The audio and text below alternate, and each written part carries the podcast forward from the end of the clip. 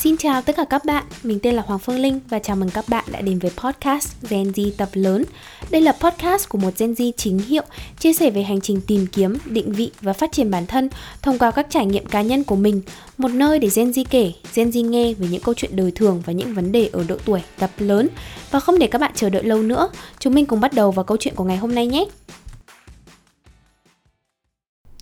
Xin chào tất cả các bạn, chào mừng các bạn đã quay trở lại với kênh podcast của mình. Hai tuần trở lại đây thì mình bắt đầu quay lại với công việc sáng tạo nội dung của mình. Cụ thể là mình các bạn có thể thấy là mình quay lại làm podcast này và mình quay lại xây dựng cái kênh Instagram về ngành F&B của mình có tên là The Dining Story và bắt đầu một cái kênh TikTok mới với chủ đề tương tự của The Dining Story ở trên Instagram. Thì kênh TikTok của mình là nơi mà mình chia sẻ các kiến thức về ngành F&B, cụ thể hơn là kiến thức về rượu mà mình đã học được trong suốt một năm qua. Nếu bạn nào hứng thú thì có lẽ là mình sẽ để link ở phần show note để các bạn có thể tham khảo. Thật ra thì đợt này mình cũng không có phải là rảnh rỗi hơn đâu, chỉ là sau một cái đợt mà mình bị trải qua cái giai đoạn trầm cảm trong suốt nửa cuối của năm 2022 ấy, thì mình mới nhận ra rằng là mình cần có một cái gì đó để vực mình dậy. Và với mình được làm công việc mình thích có giá trị đến cộng đồng là điều ý nghĩa nhất với chính bản thân mình, ngay cả khi công việc đó không đem lại giá trị về mặt tài chính cho mình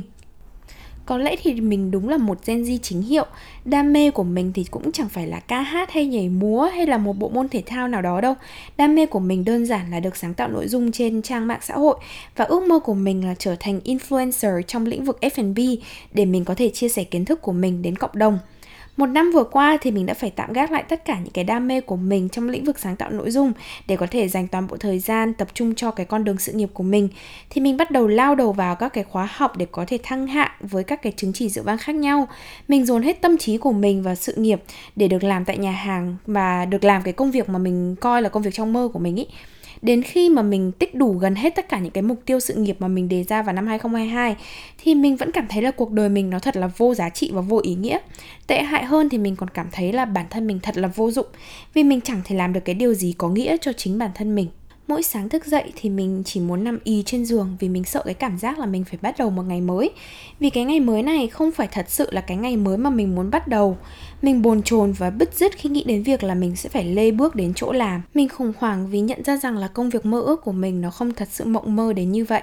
mình chán ghét thực tại và chán ghét chính mình. Mình từng ước có được một mức thu nhập ổn định để không phải lo lắng về mặt tài chính. Năm 2022 mình đã làm được điều đó. Mình kiếm được số tiền không phải là nhiều nhưng nó là cái mức tài chính mà mình luôn mơ mộng từ trước đến giờ. Có nghĩa là mình chỉ cần đạt được cái mức tài chính đấy là mình cũng cảm thấy là bằng lòng rồi. Nhưng đến khi mà tài khoản ngân hàng của mình có chút sông xanh, lòng dạ mình lại càng trở nên trống rỗng đây không phải là cái cuộc đời mà mình muốn sống. Mình chán ghét cái vòng luẩn quẩn của việc thức dậy, đi làm, lĩnh lương, rồi về nhà, ngủ, sáng hôm sau lại phải thức dậy. Bắt đầu một ngày mới y xì đúc, kiểu mình chán ghét cái cuộc sống đấy một cách kinh khủng. Có những giai đoạn mình nằm khóc cả đêm vì cảm thấy bất lực với chính mình. Mắt mình sưng húp, chẳng thể nào mà nhìn nổi những cái gì đang diễn ra xung quanh mình nữa. Còn tâm trí mình thì cũng trống rỗng khi suy nghĩ về tương lai vô định của bản thân. Mình muốn buông bỏ tất cả, mình muốn bỏ cuộc mình không muốn trở thành chuyên gia về rượu vang nữa. Mình muốn bỏ úc để về việt nam. Dù mình chẳng biết là mình về việt nam mình sẽ làm gì, mình chỉ biết là mình muốn chạy trốn khỏi cái thực tại này, bởi vì thực tại này nó quá là vô nghĩa với chính bản thân mình. Và mình luôn đau đáu một câu hỏi rốt cuộc mình đang sống vì cái điều gì? Cho đến khi mình gặp bác sĩ tâm lý và cô ấy giao cho mình một cái bài tập nhỏ như thế này, cô ấy nói với mình rằng là mình đang bị trải qua một cái cuộc khủng hoảng gọi là cuộc khủng hoảng hiện sinh. Đây là cuộc khủng hoảng, nó đến sau cái cuộc khủng hoảng bản sắc. Và cô nói với mình rằng là bây giờ con sẽ về nhà và suy nghĩ cho cô câu hỏi này. Nếu giả sử mình sống đến năm 70 tuổi đi, khi năm 70 tuổi mà con chết đi ấy, thì con muốn người khác nhớ về mình với những đặc điểm gì? Viết ra năm đặc điểm đấy cho cô, rồi hôm sau đến mình sẽ thảo luận với nhau. Nếu mà, sau khi con viết ra năm cái đặc điểm đấy mà con cảm thấy là nó khác xa với cái định hướng của mình, thì có lẽ là mình phải thay đổi cái hướng đi của bản thân. Đó có lẽ là cái câu hỏi thức tỉnh đối với mình mình chưa cần phải viết ra năm điều đấy cụ thể nó là cái gì. Chỉ cần nghe cái câu hỏi đấy thôi ấy, thì mình đã biết chắc chắn rằng là cái con đường mình đã chọn con đường mình đang đi là con đường mình muốn đi. Mình biết rằng là bản thân mình khao khát muốn trở thành một chuyên gia về rượu vang giỏi. Mình muốn là khi mình chết đi thì người ta nhớ đến mình với vai trò là một chuyên gia rượu vang. Mình muốn bản thân mình khi mình chết đi mình là một người truyền cảm hứng và là một nhà giáo dục về lĩnh vực chuyên môn của mình cụ thể là lĩnh vực về rượu vang nhà hàng tóm lại với mình ấy thì mình sinh ra trên cuộc đời này có một nghĩa vụ có một cái trọng trách mà bản thân mình tự cảm nhận được đó chính là truyền tải tri thức của mình tới cộng đồng. Câu hỏi này đã khiến mình nhận ra hai điều. Cái điều thứ nhất đấy chính là con đường mình chọn là con đường mình muốn đi. Chỉ là để đến được cái cuộc sống trong mơ của mình cái cuộc sống mà mình hằng mong ước ấy, thì mình sẽ phải trải qua rất nhiều những cái giai đoạn khó khăn. Nhưng nếu mà mình trụ vững được với cái con đường này thì năm 70 tuổi mình sẽ có thể chết đi với năm cái đặc điểm mà mình luôn muốn người khác nhớ về mình cái điều thứ hai mà mình nhận ra là mình cần phải quay về và dành thời gian cho những cái đam mê của bản thân mình. Nếu mình không bắt đầu tập cách sống, cái cuộc sống trong mơ của mình từ bây giờ, không bắt đầu làm những cái công việc mà nó có giá trị với chính bản thân mình, thì cuộc sống trong mơ của mình sẽ chẳng bao giờ thành hiện thực. Mình cũng nhận ra rằng là do mình chưa bao giờ vẽ cụ thể ra cái cuộc sống trong mơ của mình nó nhìn như thế nào, nên mình luôn bị mơ hồ về tương lai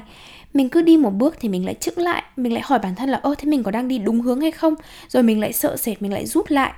Mình cũng hay sợ rằng là mình mơ cao, mơ xa quá thì sẽ đến một ngày mình nhận ra là, ôi, giấc mơ này mình không thể đạt được. Và khi mà mình không đạt được những cái giấc mơ mà mình đã đề ra thì mình sẽ cảm thấy nhục nhã với chính mình. Nhưng rồi thì mình quyết định là bản thân mình không được hèn nữa. Mình phải mơ và mình phải hành động vì giấc mơ của mình. Thời điểm này thì mình cũng có đọc một cuốn sách gọi là Atomic Habits, tiếng Việt gọi là thói quen nguyên tử dù là cái cuốn sách này nó tập trung về việc là xây dựng thói quen nhưng nó đã giúp mình rất là nhiều trong quá trình bắt tay vào để xây dựng cuộc sống trong mơ của mình. Một điều mà mình nhớ nhất trong cái cuốn sách này đó chính là tác giả nói nếu mà mình thật sự muốn trở thành một cái phiên bản nào đó một ai đó ấy, thì mình sẽ phải xây dựng một cái identity một cái bản dạng đó ở bên trong mình. Thay vì nghĩ là mình phải xây dựng những cái thói quen này và cố gắng ép bản thân mình trở thành cái phiên bản mà mình mong muốn thì mình hãy nghĩ là mình đã là phiên bản mà mình muốn trở thành. Và bây giờ mình mình phải tiếp tục duy trì những cái thói quen để bảo toàn cái identity của mình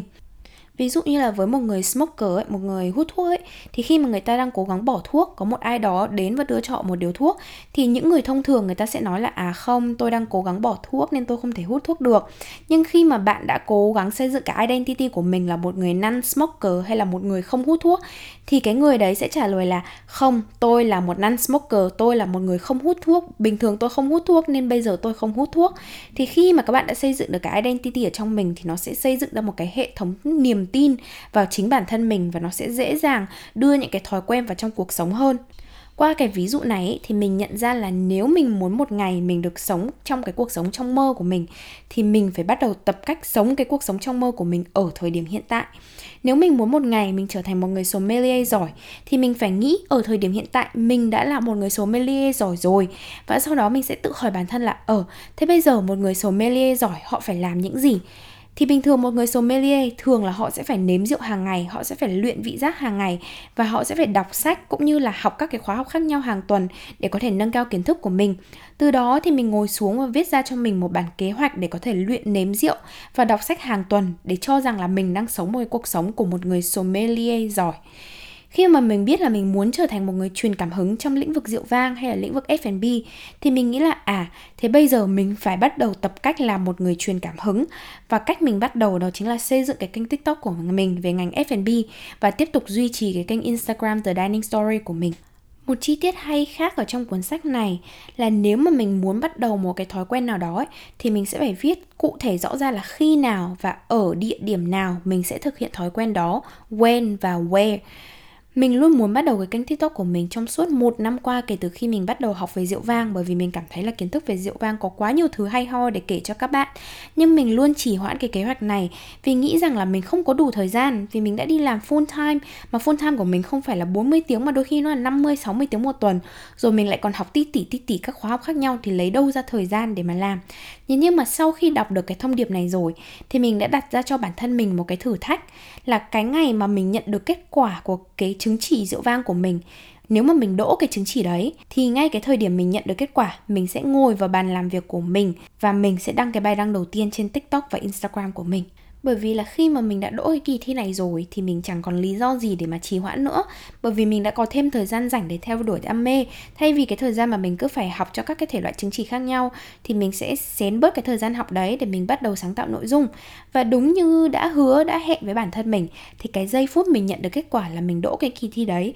thì mình đã đăng luôn cái video đầu tiên lên kênh tiktok và instagram của mình. Và hành trình quay tiktok và theo đuổi đam mê của mình đã bắt đầu từ đó. Và khoe với các bạn một cái thành tích nho nhỏ là là kênh TikTok của mình, kênh TikTok 10 ngày tuổi của mình đã đạt được 10.000 lượt theo dõi sau 10 ngày bắt đầu và có tận hai cái video trên 10.000 view. Mình biết là với các bạn khác làm TikTok thì cái này nó quá là nhỏ bé, nó cũng rất là nhỏ bé xinh xinh. Nhưng mình chỉ muốn kể ra cho các bạn thấy là nếu mà mình không bắt đầu thì mình sẽ chẳng bao giờ thấy kết quả cả. Nếu mình không bắt đầu thì mình sẽ không biết là rồi một ngày mình cũng sẽ có một cái video được 10.000 view đúng không nào? Nên là nhiều khi mình cứ phải làm đi, mình cứ phải làm, mình cứ đam mê, mình cứ nhiệt huyết đi thì những cái đam mê nhiệt huyết đấy sẽ đưa mình tới cái vạch đích mà mình xứng đáng thuộc về sau khi mà mình áp dụng những điều mình đọc được trong cuốn sách Atomic Habits vào cuộc sống ấy, thì mình bắt đầu nghiêm túc hơn về cái việc xây dựng cuộc sống trong mơ của mình. Thì mình bắt đầu xem một cái video của chị Chi Nguyễn, The Present Writer, và bắt đầu xây dựng một cái vision board cho bản thân mình trong 3 năm tiếp theo của cuộc đời.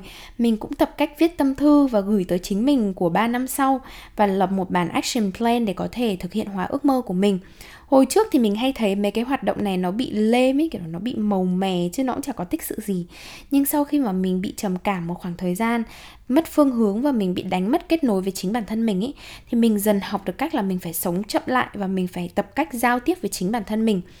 ngày nào thức dậy mà mình cảm thấy là mình không muốn đi làm nữa, thì ngay lập tức mình sẽ phải mở cái vision board của mình ra để nhìn vào cuộc sống trong mơ của mình là gì. Và rồi mình sẽ tự dặn dò bản thân mình rằng, đây chắc chắn là cái cuộc sống mà mình muốn sống, đây là cái cuộc sống trong mơ của mình. Nếu bây giờ mình không trải qua những cái khó khăn ở thời điểm hiện tại, thì mình sẽ mãi mãi mắc kẹt ở cái cuộc sống tiền ước mơ. Nghĩa là một cái cuộc sống mà mình cứ sống cho qua ngày sống ngày nào hay ngày đấy. Và về nhà hoặc là lúc rảnh thì thỉnh thoảng mình sẽ mộng mơ về tương lai. Nhưng rồi mình cũng quên luôn những cái giấc mơ đấy. Mình cũng chả hành động vì nó. Và mình cứ chạy theo những cái giá trị vật chất ở thời điểm hiện tại mà quên đi rằng là mình thật sự sống vì điều gì. Nếu mà mình cứ tiếp tục như thế thì mình sẽ mãi mãi chán ghét cuộc sống hiện tại của mình. Và lúc nào mình cũng sẽ mong chờ một cái điều gì đó xảy ra nhưng nó sẽ mãi mãi không bao giờ xảy ra. Bởi vì là mình chẳng có một cái bản kế hoạch gì cụ thể cả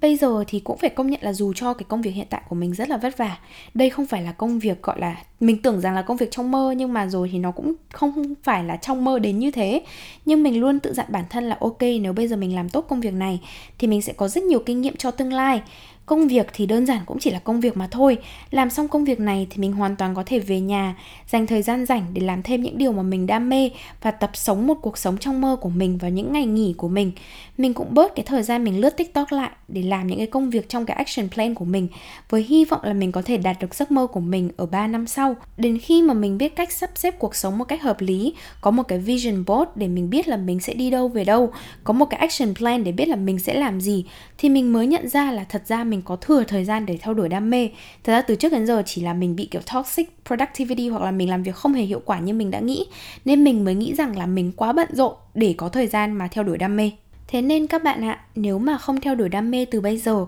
không tập sống cuộc sống trong mơ của mình từ bây giờ thì chẳng biết là bao giờ mình mới được là chính mình đâu. Mình còn chấp nhận xin giảm bớt giờ làm của công việc chính để được ngồi nhà làm những thứ mà mình thích. Dù biết là tiền bạc, sự nghiệp là rất quan trọng, nhưng chẳng có gì có thể đi trước chính bản thân mình và chính những cái ước mơ, hoài bão của mình. Nếu ở thời điểm hiện tại mình không thể nào mà toàn thời gian theo đuổi đam mê và tập sống cuộc sống trong mơ của mình thì ít nhất hãy dành cái ngày nghỉ của mình để được là chính mình các bạn nhé. Thì đó là tất cả những cái câu chuyện và những cái thông điệp mà mình muốn gửi gắm tới các bạn trong tập podcast ngày hôm nay thì thật sự là cái việc mà mình tìm ra được đam mê thực sự của mình là gì? Cái điều mình muốn làm mà có giá trị với chính bản thân mình hay là cái cuộc sống trong mơ của mình là gì? Ngay cả khi những cái ước mơ về tương lai nó rất là viển vông nhưng mình chỉ cần chấp nhận, công nhận là đấy, thật sự là cái ước mơ mình muốn đạt được, thì mình cũng sẽ cảm thấy là mình đỡ bị lost, đỡ bị mất định hướng về mặt tương lai hơn. Và chỉ bằng cái việc là mình ngồi xuống mình vẽ ra một cái vision board, mình tập trung xây dựng một cuộc sống trong mơ và bắt đầu quay về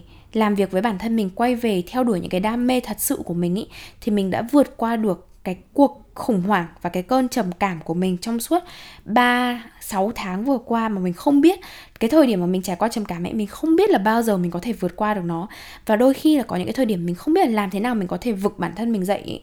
và mình có, thật sự có những cái thời điểm mình đã nghĩ là là là mình sẽ muốn chấm dứt tất cả bởi vì là mình cảm thấy là cái cuộc sống này nó không còn một cái ý nghĩa gì với chính bản thân mình nữa. Thế nên là mình thật sự hy vọng rằng là cái tập podcast này nó sẽ có ý nghĩa với những bạn mà đang cảm thấy mất phương hướng, mất định hướng với chính mình và với cả những bạn mà không may mắn phải trải qua một cái giai đoạn trầm cảm nào đó và thôi thì mình sẽ kết thúc cái tập podcast ngày hôm nay của mình ở đây. Xin chào và hẹn gặp lại các bạn trong những tập podcast tiếp theo trên kênh Gen Z tập lớn. Bye bye!